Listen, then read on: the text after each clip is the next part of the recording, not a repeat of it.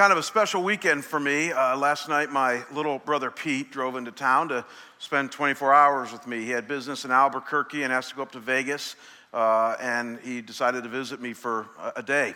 And Kim's out of town, so it's just been my brother and I batching it, talking about life and spiritual things and what have you. Uh, Pete is five foot ten and about 190 pounds, and he's my little brother. And uh, we uh, still don't know what happened, but they tell us he really is my brother. And he's got an amazing story. About uh, 20 years ago, uh, Pete moved to Grand Rapids, Michigan. At that time, I was a pastor in Detroit.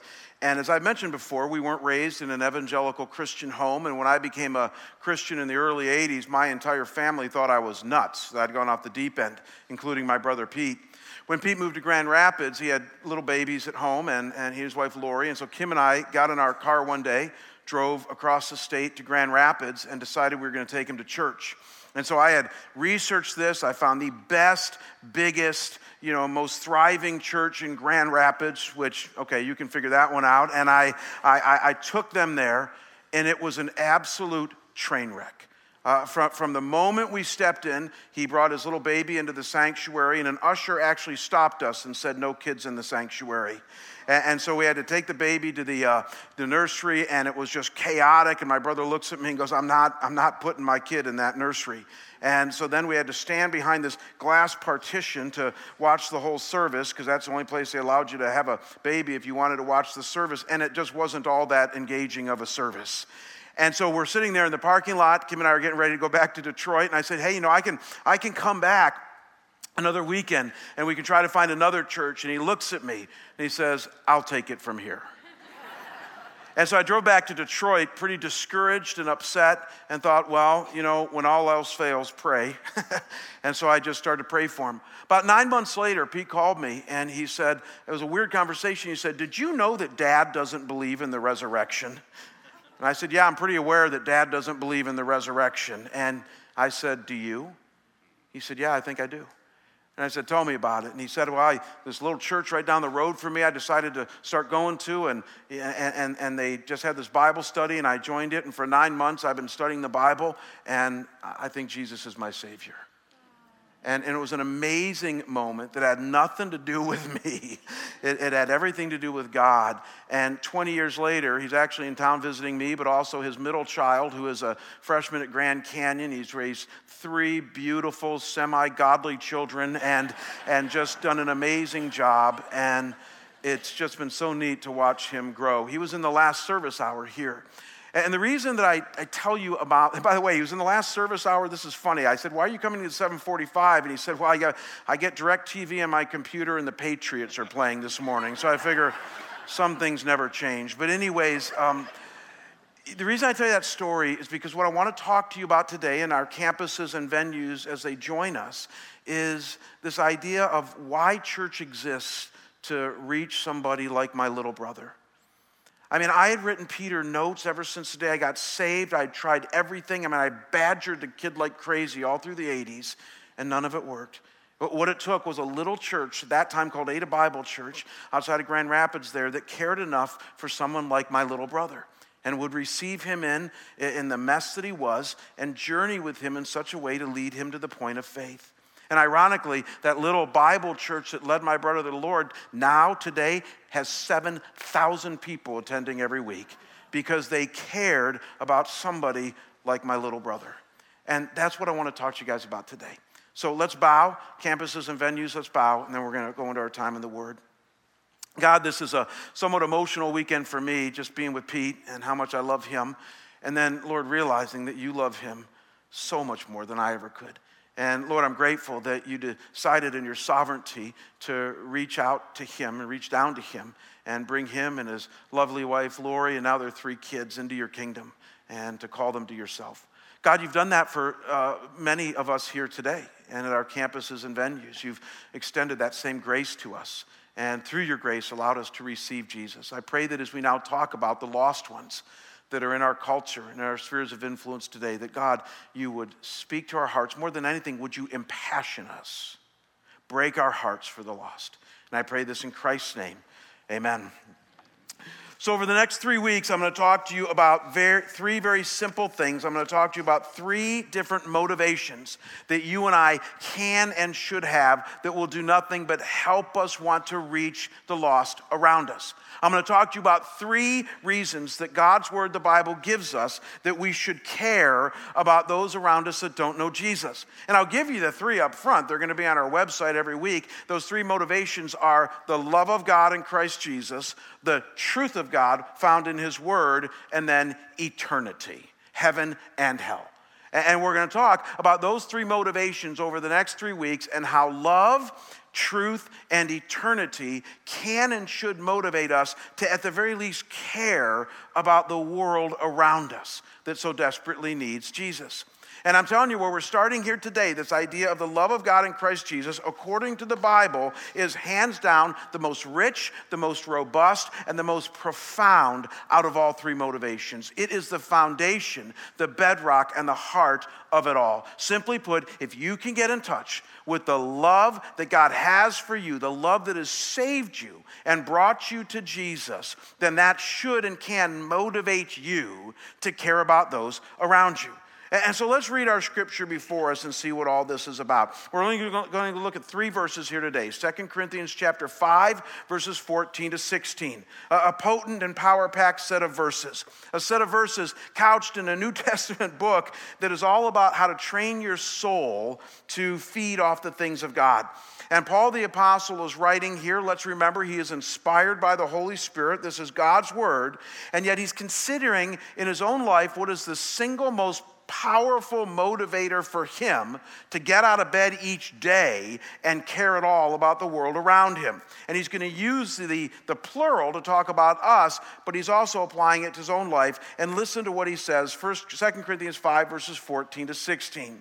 He says, For the love of Christ controls us. Because we have concluded this, that one has died for all, and therefore all have died. And he died for all, that those who live might no longer live for themselves, but for him who for their sake died and was raised. From now on, therefore, we regard no one according to the flesh. Even though we once regarded Christ according to the flesh, we regard him thus no longer. Now, the obvious point of this passage, and it doesn't take a biblical scholar to see this, is that the love of God in Christ can and should be the primary driver in how you and I see all of life, including everyone and everything around us. That out of all the things that can drive us wealth, money, fame, accolades, success, or even humanitarian motives like caring for the poor or, or bettering the environment, or even a bunch of Christian motives like the fear of God, serving God, knowing God, all the things that we talk about around here. Paul's cutting through all of that stuff and saying, as good and as fine as some of those motivations are in their own right, none of them comes close to the love of God that is in Christ Jesus. So let's say it in principle form. And it's simply this that the love of God found in Jesus motivates like nothing else. That's what you need to hear today, gang. That many of you are motivated by lots of things in your spiritual lives, and that's good. But, but I want you to cut through all of that today, everything that motivates you, and ask yourself Am I motivated the most by the love of God that's found in Christ Jesus? Yes or no? And if not, let me help you with that. Uh, let's understand this passage rightly. When it says here that the love of Christ controls us, uh, that word control in the original Greek that the New Testament was written in literally means, now get this, control. I looked it up this week. That's what it means. Uh, uh the, the English Standard Version has it spot on here. This is actually a very interesting word. In the classical Greek that this word came from, that influenced biblical Greek, uh, this word literally means to hold together. It's not just control in a generic sense, it's control in the sense that, that, that, that the control is coming because things are held together in a way that allows focus to happen. Uh, so, Philo, who was a great Greek Jewish philosopher in the first century, used this word to describe how rings can be held together in order to make a link to control something. You get that idea. He used this word to describe how salt back in that culture would help meat not spoil, it would hold together the meat. So, the idea behind this word is that pressure in a good way is applied from something to something else, but pressure so that it holds something together to keep it whole, pure, and unspoiled. So now go back to verse 14. When Paul says that the love of Christ controls him, what he's saying is that the love of Christ provides that needed pressure in a good way in his life to keep him properly motivated and focused. Uh, so look at how the famous Theological Dictionary of the New Testament, eight volumes, talking about the history of every New Testament word or the major words, says it about this word in this verse. It says to be claimed totally is the meaning of 2 Corinthians 5:14. It is the love of Christ which completely dominates Paul. And, and I love it. Out of all the things that Paul says could have motivated him got him out of bed each morning and caused him to view the world around him in a certain way. He's saying, It's the love of God that is found in Christ Jesus. It's what influences how I see others, how I respond to them, how I treat them. It colors the way that I look at all of life. And once you and I latch on to this about what he means when he says the love of Christ controls us, then the very obvious question becomes well, how and why? I mean, what is it about the love of God, once you and I latch onto it, that can be a game changer in the way that we see life? And Paul goes on to tell us three things very quickly about why this love is so important. And the first thing he tells us is that Christ's love means or equals atonement, which is simply a $10 word for forgiveness. Uh, look at what he says again in verse 14. You don't want to miss this. For the love of Christ controls us. Why? Because we have concluded this that one has died for all, and therefore all have died. Now, this verse has actually caused some controversy over the years. Theologians bicker back and forth on exactly what it means when it says one has died for all, and therefore all has died. Now, let's start with the simple part of this. When it says that one has died, does anybody here know who that one is? Say it if you know. Who is it? Jesus. Good. Last night, I'm not kidding, I asked them, and they were like really quiet. And so I teased them. I said, All of you need to go back to Sunday school because our kids know this one. The one is Jesus. But what does it mean when it says that the one died for all and therefore all died? Again, uh, people have been arguing about what this means for years. I'm not going to give you all the options. I'm going to share with you what I believe this is saying here. And the best way to say it is that I think what Paul is getting at here in a semi poetic way is that there is a universal offer to all of humanity. One died for all, but it does require a particular response. So, universal offer with particular response. Let me show you. When he says one has died for all, I believe that that means that Jesus Christ really died on a cross for the sins of everybody to offer forgiveness to the whole world. It's what John would affirm when he says that he is the propitiation for our sins, but not just for our sins, but for sins of the whole world. And, and, so when Jesus died, he died to offer salvation to everybody. Which is why, by the way, when people say to me, and you've heard this too, you know, Christianity's so exclusive, you know, you guys say Jesus is the only way. I sit there and go, well, actually, uh, we're the most inclusive of them all when you think about it, because only Jesus hung on a cross and said, Come ye, come all, to anybody who wants to find forgiveness. He died for all. But when Paul goes on to say, therefore all died, the way we have to read this based on other scriptures is, therefore all have potentially died. And that's the particular response. Paul would say it this way in Romans 3, verse 25. He says that he is the propitiation for our sins through faith in his blood. So there is a required response if you're going to appropriate the offer that's been given to you by Christ, and that's you have to receive it. You have to trust in Jesus for eternal life. And yet, believe it or not, that's not the point of verse 14. I mean, we all bicker back and forth about what does this mean. What Paul's whole point is, is that when he thinks about this atonement, when he thinks about the fact that God has forgiven him of all of his sin, past, present, and future, that was extremely motivating for him. because he knew he had a colored past. He knew that he was a mess, and he knew that he was bound for a Christless eternity if something didn't happen. And God offered him atonement and forgiveness. And through faith in him in Christ, he received it. And he's tracing it all back to God's love. Jeremiah would say the same thing when he would say in Lamentations 3 His mercies are new every morning. And Paul's saying every morning I can wake up and I can get out of bed and have a reason to live because of his love for me that has forgiven me of all my sin. And not just my sin, but he died for all. So all the people around me now have redemptive potential. I don't know which ones, I don't know who's going to respond, but he died for them all, and so they all have a chance. That's what Paul's saying here. But notice he doesn't stop there. Second thing he says then is that the love of Christ means life here and now. Uh, look at how he'll go on to say this in verse 15. He says, And he died for all, that those who live might no longer live for themselves, but for him who for their sake died and was raised. And so Christ's love gave Paul a reason to actually live this side of heaven. And yet, what I find fascinating here is that if you're paying attention, he's living with a totally new direction and focus. Did you pick up on that? Because he says they no longer live for themselves, but for him. So, to put it in today's language, no longer was Paul me centric, he was now theocentric or God centric. And doesn't that preach to today's world?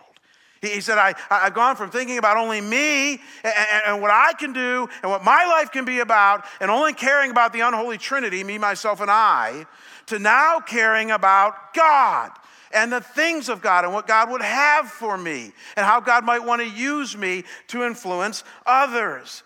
And so he's saying, I have a whole different view of life. And that brings him then to the third thing that he says here. And that's that Christ not only meant atonement, Christ's love did not only mean life, but Christ's love then led to an entirely different perspective on the world around him. Uh, look at how he says this. This is so rich. He says, From now on, pause there. Now that I understand Christ's love, now that Christ's love has invaded my life through this atonement and through making me God centered, from now on, therefore, we regard no one according to the flesh. Now, pause right there. Uh, that word flesh has actually gotten a bad rap in the church today. Have you ever noticed that? I mean, everybody, anybody talks about the flesh, we talk about it negatively. Let, let me set that straight here. That's the Greek word sarx. And believe it or not, when the Greek word flesh is used in the New Testament, only about half the time, this will surprise some of you, is it used negatively. And it is used negatively in the Bible. It, contrasts the flesh versus the spirit.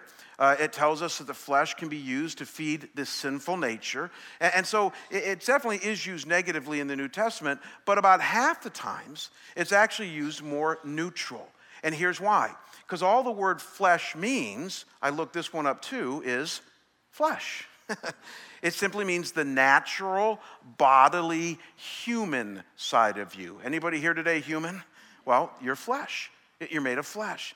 And that's why Paul is using it here. He's not saying that viewing others according to the flesh is necessarily bad because we're all human and we're going to view each other through human eyes and in human ways. He's simply saying, now watch this, that because of the love of Christ, he now has a different, higher, better view of people because he's viewing them now through God's eyes and God's love for them. And you're saying, well, how would that make a difference? I, I don't know if this is what Paul is getting at or not, but as I was ruminating on this in my office this week, I thought, you know, I was taught years ago by a wise pastor that there's a difference between viewing people from what we're going to call an ontological perspective versus an organizational perspective. What do I mean by that? Uh, let's start with the easy one first organizational. Uh, you and I have been taught ever since we were little guys and gals that we live in a world that's controlled by business, commerce, economy, society, and culture, and now politics. And in almost all of those disciplines, and this isn't, again, necessarily bad, we are trained to view people organizationally. If you're going to run a good business, you better know where to put people and how to get them productive and get them doing this and shuffling them over, over here and what have you. If you're in sales, you better know how to mobilize the right sales force and get people to do what you want them to do. Society people think like this, academia thinks like this. It's all about, in many ways, a good way, organization. But if you're not careful, you can start to view people in that human, fleshly way because the Bible hardly talks about any of that all the time. No, what the Bible talks about is that we need to view people ontologically. Uh, the word ontology simply means the study of existence or the study of being. So when you view somebody from an ontological standpoint, you're simply asking the question in their essence, in their existence, in their being, who are they? And here's what the Bible answers about that. It's an amazing answer. The Bible says, well, first thing about who they are is that they are wonderful creations made in the image of God. Having incredible value, created just a little lower than the angels. That's who everybody in this world are. But then the Bible gives us a little bit of bad news, and it says, uh, and, and, and these wonderful creations are all like sheep who have gone astray, each to his own way, and that's why their lives are so messed up. because they've decided to, to rebel and go their own way. But then this ontological discussion isn't over, that then Jesus came, became our atonement. One has died for all, and he's offered every human being a chance at redemption. So, watch this. Ontologically, every human being has redemptive potential. Again, we don't know which ones. Uh, we don't know who's closer, who's not, because people can fool us so easily. But ontologically, we view everybody around us as creations made in the image of God, wonderfully loved, fallen, and probably in desperate need of repair, but having great redemptive potential if they could understand Jesus and believe and trust and walk with Him. Let me ask you is, is that a very different way of seeing people than organizationally to you? I, the church struggles with this. It, it really does, especially a really large church like Scottsdale Bible. I am, I am challenged almost every week by somebody who comes into my office and wants me to view all of you organizationally. Eugene Peterson said it best in his book, The Pastor. He tells a story about how when he was a young pastor at a small Presbyterian church in Maryland back in the 50s, he had just gotten out of seminary in his, in his first couple of weeks in his office, and a high powered businessman walks into his little office there in Maryland and he's going to set him straight on how he needs to get this church back in shape. And, and, and as he was talking, at one point he referred to the people of Eugene's church as resources that needed to be harnessed in order to go in this direction. And Peterson, in the wonderful way he writes, says, You know, I just, got a sem- I just got a seminary, and I was taught that they were sheep who needed to be shepherded, not resources that needed to be harnessed. Do you see the difference? And again, I'm a big boy. I'd argue that to see people as resources that needed to be harnessed, there is a place for that. And if you run a business or do whatever, then that's probably going to help your business go and grow. That's not wrong. But if you don't first see people from an ontological standpoint through the eyes of Jesus Christ, then you will not have a heart for them at the end of the day. You will only use them and shuffle them as they're so used to being handled that way in the world. Uh, God wants better for us, and it begins with a new perspective. And so add all this up, guys. Uh, Christ's love and nothing else controls us. It holds us together emotionally and intellectually, keeping us focused and motivated. And it does this in three ways it reminds us of the atonement and the forgiveness that we have in Jesus that He offers to the whole world. It gives us a new lease on life to wake up every day and say, I can walk with Him. And then it gives us a new perspective on how to see others ontologically, not just organizationally. As I mentioned earlier, we're going to look at three different motivations over the next three weeks here love, truth, and eternity. But make no mistake, this is the foundation of them all. So, one more question, and we're going to be done. And it's simply this that outside of this being a really good theology lesson on God's love, and it has been, uh, why is this so relevant to you and me today? Why do you think it is? Why do you think that I have chosen uh, this weekend in September? With all that's going on in our church right now to do this series and to begin with this lesson. To answer that question, I want to tell you a story. It's a story of a church that many of us have grown to love over the years, and it's obviously the story of Scottsdale Bible. And I'm not going to go back 53 years because that would be a long story. I am going to go back 10 years ago to a time in our church that was a critical crossroads and fill some of you in on what happened here because many of you were not here at that time. Ten years ago, our church had, was being pastored by Dr. Darryl Del who had had a 25 year amazing run as our pastor. When he got here in 1981, it was just a few hundred people that met, ironically, in this room uh, for worship. And over the next 25 years, the Lord would use Darryl to grow this church to, in 2005, to about 6,000 weekly attendees. And, and that's a, an unprecedented kind of growth, even for a church in America. In 2005, Darryl was also the part time president of Phoenix Seminary, and he was struggling with whether to give more time to the seminary or more time to the church. And he announced in 2005 that he was going to go to the seminary and become the full time president.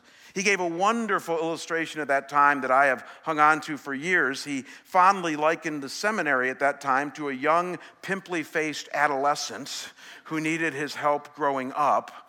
And he likened Scottsdale Bible Church to a beautiful young woman who was ready to be handed off to the right suitor. And that's why he chose to go to the seminary.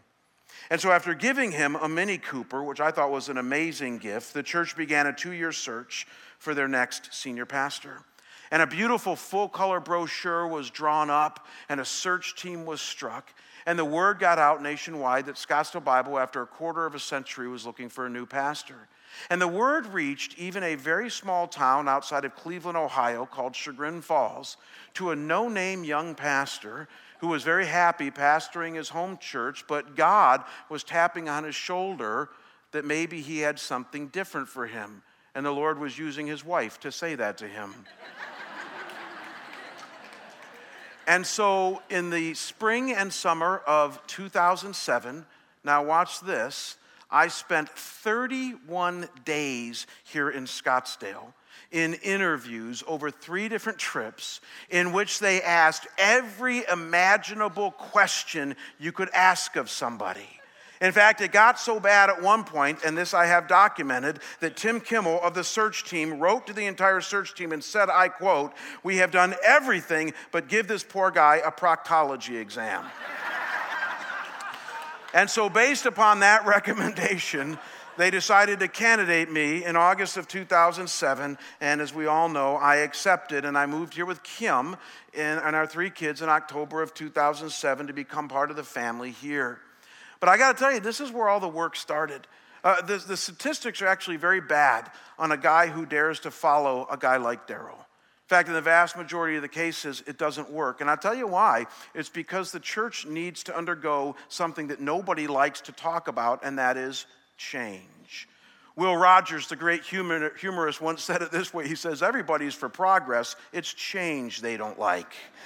And we all knew that there were some needed changes here at our church, and I knew it, the elders knew it, you all knew it, and yet we were very afraid of it. But change was needed desperately, or we were in trouble. Let me explain to you why. What was happening in the Scottsdale Bible at that time was an all too common story that was happening to literally tens of thousands of churches across America and still is. David Olson, in his groundbreaking book, The American Church in Crisis, describes it as the triple threat. Simply put, when a church approaches being 50 years old, and when the average age of a congregation is over 50, and if your pastor is over 50, they've been able to demonstrate that in 99.9% of the cases, the church begins a slow, almost impossible to reverse decline. And it looks like this. This is right out of Olson's book. In the first year of a church, when it's planted or started, like you would expect, if they're doing things right, it begins to grow, double digit growth. And over the next decade, we see pretty good growth in the average church. But interestingly, around years 11 through 20, the growth is still there, but it's slowing down a little. And then in years 21 through 30, it's still growing, but it's marginally slowing down. And here's where it all changes in years 31 to 40 it begins to level off. And in years 41 to 50, it begins the decline. And we've been able to empirically demonstrate that out of 328,000 Protestant churches in America, if something drastic is not done, this is the trajectory of a church when the triple threat of reaching 50 is upon them. And sure enough, as we look into the data back in 2008, and we kind of laughed at this, but it also scared us, uh, we realized in 2008 that Scottsdale Bible Church was 46 years old. The average age of our congregation, no offense, was very much over 50. And the new young pastor was turning 44. And the triple threat was upon us. And sure enough, when we looked at the statistics, Scottsdale Bible Church had been showing signs of a slow numerical decline that began somewhere around 2001. And I knew all of this coming in here, and I probably shouldn't have joked this way, but I thought it was funny. I joked with the congregation back in 08 that if we are not careful, we're about four to 5,000 funerals away from shutting our doors. Because all of us are, well, and that wasn't the worst one, by the way. I thought the offensive one, I thought, was when I said, and we're about 300 funerals away from revival, which I still defend. I still defend that one, but that's for another sermon. But honestly, I mean, if a church, even as large as Scottsdale Bible Church, doesn't do something about the triple threat, give me a head nod that y'all understand this, we're in trouble. And then, very quickly, we had another challenge before us. And this one just, we have to understand this because it has everything to do with where we are today. And that's that as we looked at the days that Scottsdale Bible Church was growing in such a blessed way, the city of Scottsdale was also growing. In other words, a great part of our growth occurred because we were in a fast growing demographic, which is how the way most megachurches in the 90s grew. You're in a fast growing area. Scottsdale was a fast growing area. And, so much of our growth occurred then. But by 2008, we were in what we call a saturated demographic. In other words, within a five mile radius of our church, there's not a lot of growth here. It's already pretty built up. So it's a different ball game for us now. So let me tell you what we did. And I'm so glad he's here right now because Barry, one of our elders, is here. And this is a true story. Back in 2008, as we were realizing all this, we decided we were just going to hit our knees. Because honestly, we had no idea what to do. And, and Barry, who led us so well, because uh, right now my knees are actually hurting from just five seconds of being on this hard stage. Barry brought these wonderful pads to the elder meetings. And, and he'd come in every week with these prayer pads. And, and you remember this, Barry? At the end of every elder meeting, we'd just hit our knees and we would say, Oh God, help us know what to do because we don't know what to do. And we want to handle change carefully and delicately here, but we want to be bold and Christ centered. And for about a year or two, we just prayed, ouch, and, and, and did that. Out of that, the Lord revealed to us something very striking about, our, uh, about our community. He revealed to us that as much as um, we lived in a saturated demographic. Now, watch this that only about 13 to 17 percent of our saturated demographic was going to church on any given Sunday. Some of you have lived here all your life, and so that doesn't surprise you. I got to tell you, I come from the Midwest, and, and that was not only news to me, but it was offensive to me. In my hometown this morning, Chagrin Falls, town of about 5,000 people, about half the town is in church today, this morning. I'm not saying half the town is saved, because I know many of them, but they're at least in church and they're going to church. Kim and I uh, hit out in a small town in Michigan this summer for about 30 days. It's a town of 950 people, and they have seven churches in this town. And every Sunday, every parking lot was filled. That's the world I grew up in. That's the way it is still in the Midwest in many places. It's certainly that way in the South. This is a different town. I drive to church here now on Sundays, and I stopped and got my Starbucks this morning, and it's just packed with people reading the paper and they're in their jogging outfits or tennis outfits or biking outfits. And I'm thinking to myself, they're not doing all this before church, they're doing this instead of church. And the Lord showed us to that. And, you know what Jesus says about that? And this is the vision God gave us back in 08 the fields are ripe for harvest. What an opportunity you have. And we decided back then, now this is very important for you to hear, that, that as we continue to worship the way we do, as we continue to teach the Word of God unashamedly, as we continue to disciple people through small groups and service, as we do all the things that we do well, could we posture ourselves toward our community and impassion our hearts for the lost. That's the vision that we started to get way back in 2008. And some of you remember this, we actually changed our mission statement. Our, our, mission statement back then, it was a wonderful mission statement, was come, grow, go. Uh, uh, but it hit me in a moment of clarity that, the, that that mission statement puts the onus on them. They come, they grow, they go. And as far as I understand the Bible, it ain't on them, it's on us. Paul says, I become all things to all people that I may win as many as possible. So we subtly changed our mission statement to win, build, send. That it's our job, empowered by the Spirit, to win people to faith in Christ, build them up in their faith through all the things that we do here, and then send them back out into the culture that we all live in, our spheres of influence, to be winners and builders ourselves. Say it with me three words win, build, send. Again, win, build, send. That's our mission. It's the Great Commission, and I believe it with every fiber in my being. And so, for four years, from 2008 to 2012, we just did a bunch of preparatory work. we tried to right the ship by making a lot of internal changes. We then spent a year in 2011 focusing on grace. And then we did something very subtle but fun in the year 2012. We celebrated 50 years as a church. And you know, it was really hard for me not to tell you guys about the triple threat back in 2012, but that would have been a real downer, right? I mean, hey, we're celebrating 50 years in a potential decline. Isn't that great? that would not have gone over well. And so I didn't mention boo to you guys about the triple threat, even though all the elders knew it. We simply honored our past. We brought every pastor back and loved on them and thanked them for, for how God used them. And we celebrated all the stories of what God has done. And then we did this we gave you a little bit of a sneak peek that year to what could be. And then in January of 2012, my wife describes it this way she says, We unleashed the beast. Not the beast of revelation, don't hearing me say that. We unleashed the beast of a vision that could very potentially change the fabric of Scottsdale Bible Church in a really God honoring way. We called it Compelled by Grace. Simply put, we wanted to enter into a campaign to raise money, but more importantly, to change our hearts in order to posture ourselves to reach the lost, to impact the world, and to leave a legacy for years to come with our kids. Bill Hybels once said that the worst thing you can do for your children and grandchildren is hand off a broken baton to them. And we vowed back in 2012 that we were not going to hand off a broken baton in this church to our kids and grandkids, that we were going to bless them uh, with a ministry structure and even a facility that they could use for years to come. And I've never been more proud over the last three years of God's people. We're right on track with our, our giving campaign, and the buildings have gone up, the multi sites have gone in, Cactus and Mountain Valley.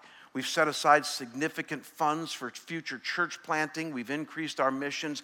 Everything that we set out to do has been done. We now have a campus here just on Shea that when we get back into our worship center here in six weeks, we will now have capacity for just shy of 3,000 adults on this campus every worship hour. And then when you add in multi sites with Mountain Valley and Cactus, we actually have increased capacity for almost an additional thousand every hour. We can literally double the size of this church without any more money, any more necessary things, save for maybe a few staff, given our Compelled by Grace campaign. But there is one thing that could sabotage this whole thing. Do you know what it is? If you and I don't care. If we become the kind of Christians, and there's many of them in the United States right now, that only care about their place in the pew, that only care about their Bible study, that only care about their retirement, that only care about their family and that their family's doing okay with God, which are all important things, if we do not care about the lost ones around us, then everything we have done for Compelled by Grace, except maybe handing it off to our kids, is for naught. Because we have done this in order to be the kind of church that cares about the lost in this community. And it all begins with you asking yourself the question Has the love of God invaded my life enough? Has it overflowed in my life enough that I care enough about those around me? Five years ago, we took an elder retreat, and I, I was under the firm conviction that if we couldn't get the elders on board with this, then none of it was going to happen. speed of the leader, speed of the team. So we went up to Flagstaff. It was hot here. And we spent 24 hours talking about only the lost. And at one point at the retreat, I asked the elders a question that I think is a $10 question in all of this. I said, When was the last time you ever shed a tear over a lost person bound for a crisis eternity? Have you ever wept over a lost person who doesn't know Jesus? Because these are pretty hardened men, not like hardened in the, they're tough men, but I know that at some point every one of them cries over something. Maybe a, a, child or a grandchild that's really hurting, or maybe financial difficulty, or maybe just a past emotional pain. Every man has a breaking point. Have you ever wept over a lost person? And, and that really struck our board because they all came back here committed to the lost. It particularly struck a few of them and, and, made drastic changes in their life, more, more so in their perspective as a result. I'm going to let one couple tell you their story right now. It's Jeff and Tracy Goebel. And let's hear in their words what happened to them five years ago and the difference it's made in their life now. And then we'll wrap all this up.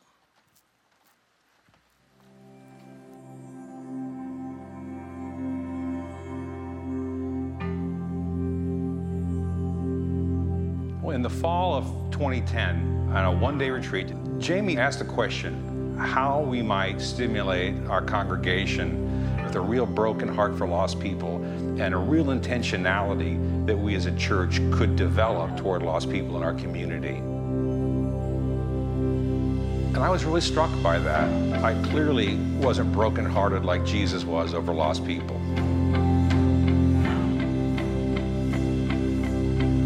In the aftermath of that retreat, and I came home and I really shared with Tracy that we need to begin praying for revival through Scottsdale Bible Church into our community.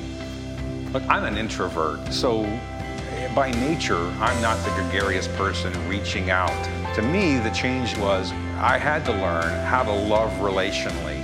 He would reprioritize for the people in our life that we knew that we were called to love. We've become much more intentional about the people around us in our lives. And it might be a server at a restaurant, it might be a barista, and it might be a dear friend who doesn't know Jesus. People are all attracted to the love of Christ, and sharing Jesus with people doesn't have to be scary and intimidating. We can love them the way Jesus loves us. And then we have found opportunities to speak God's truth in their lives, to come around them in times when they're hurting, and to be there when they want to meet Jesus. One of my favorite verses says, It's the kindness of God that leads us to repentance. Well, what's my job? My job is to go show the kindness of Christ. There's a couple in our lives that we love dearly, and their values and their lifestyle are anything but Christ like. And one day they asked us, You know, we know who you are as Christians, we know what you stand for. Why do you love us? Because they're used to not being loved by Christians. And the answer is we love people the way Jesus loves people. It's through love that people respond the best to the gospel. I watch people around me who suffer in their souls in ways that is completely needless. And the only reason they're suffering the way they are is they don't have Jesus. I pray that my desire and interest in loving the people around me with the love of Jesus grows day by day and increasingly as time goes on in the future.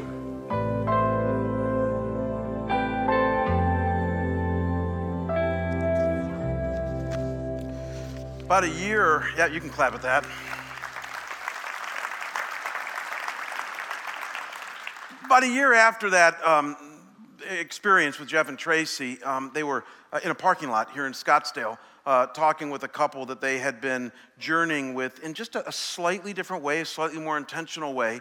And, and they got an incredible joy to pray with that couple right in a parking lot to receive Jesus Christ as Savior. And, and, these two dear people are not natural evangelists. I don't think they have the gift of evangelism. As Jeff said, he's not a real extroverted people. I'm not sure he really even likes people half the time. And so, you know, and some of you can resonate with that. but his heart is attuned to the love of Jesus. And therefore, his heart is attuned to a hurting world. And all it took was a little bit more intentionality for God to use this dear couple in a heightened way. Here's what I want you to do as we wrap this up here today. In venues and campuses, I want you to do this too. I'd like you all to pull out your loved one brochure. Uh, we've put together, because every one of our staff is on board with this, every one of our elders is, is jazzed up about this. We've put together a little bit of a roadmap for you that we're calling our Love One Journey. And I only have two homework assignments for you this week, and they're really easy. The first one is I want you this week, if you haven't done so already, to prayerfully think about one person in your sphere of influence, or maybe two or three, but at least one, who doesn't know the Lord whom already is in your sphere of influence. You don't have to manufacture anything. And get that person in your mind and begin praying that that relationship could turn into a redemptive journey between you and them. That in a very natural, organic, relational way, that the Lord might begin to use you to journey with them toward a desired end. For them to, at the very least, be introduced to Jesus, whether they accept him or not, is not up to you, it's only up to God. Uh, uh, but we're asking all of us to love one in this church over the next few months in such a way that it would point them to Jesus Christ. And though that's daunting for some of you, like you're going, oh my gosh, I don't know if I could do that, we're going to help you learn to do that. It's really not hard. Honestly, we've called this love one for a reason. All we're asking you to do is love. And as you're going to see, love does involve sharing truth. Love does involve journeying with people. At times, love does involve even taking some risks. I mean, that's all a part of love, but it's all love. God's done that for you. We're asking you now to do that with at least one person in your sphere of influence. And then the second thing I'm going to ask you to do as you think of that name is read this this week. uh, this uh, roadmap that we've given you here is all about how we're going to begin with prayer and Neil mentioned that earlier, and hopefully mentioned it in the venues and multi sites. It, it, talks about how we're going to uh, take over our small groups for two months and have our small groups t- talk about this and pray about this. It, it's going to talk about how we're going to provide further training for you if you're really afraid and don't know how to do this. It, it talks about how we're going to offer events. That's a big one, by the way. You know, when I ask people, why don't you bring so and so to church? They seem to have a spiritual interest. Well, now they might get turned off. And I said go, really, really? Well, we're not all that turnoffable. But if you think that's true, then why don't you come to one of our low cringe events that we have here on a regular basis? I mean, if you really think I'm going to offend him, then invite him to an event I'm not at, and I'd be happy to, to do that. And, and we're going to, we give you a list of all those events, and I'm telling you, are like no fail. And, and then it all caps off with our Winter Wonder, which is our biggest event of the year. And, and that's one where we do present the gospel and give people a chance to receive Jesus. And, and so you're going to read about all that in here and the opportunities you have to be involved in your church in a different way, in a wonderful way, over the next couple of months. Last word I'm praying for all of you. I am.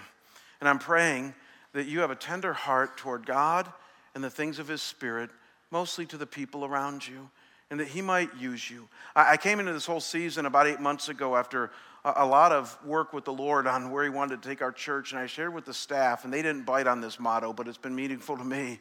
I said, Here's the vision I have for Scottsdale Bible Church as we culminate Compelled by Grace, and that is that we exist in great part for God, because it's His church, to use us to reach them.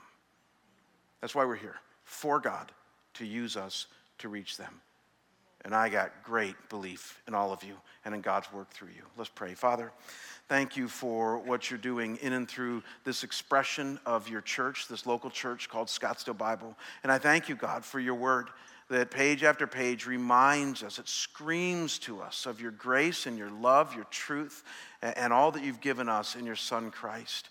And Lord, I do pray that each one of us would be controlled by the love of Christ, that it would be such a real thing for us. And if it's not, may we ask you for it, God, we'd be controlled in such a way that we would know the forgiveness we have, we would know the new lease on life that is ours, and that God, we would see others from a different perspective. Help us to do that, God. And Lord, as we take a risk to love one in our lives, uh, to, to have a redemptive journey relationship with those around us, would you bless that? Uh, would you, as Lewis said so well years ago, would you surprise us with joy uh, uh, when we take a risk to love in that way? And I pray this in Jesus' holy and precious name. And we all say together, Amen. God bless you guys. Have a great day.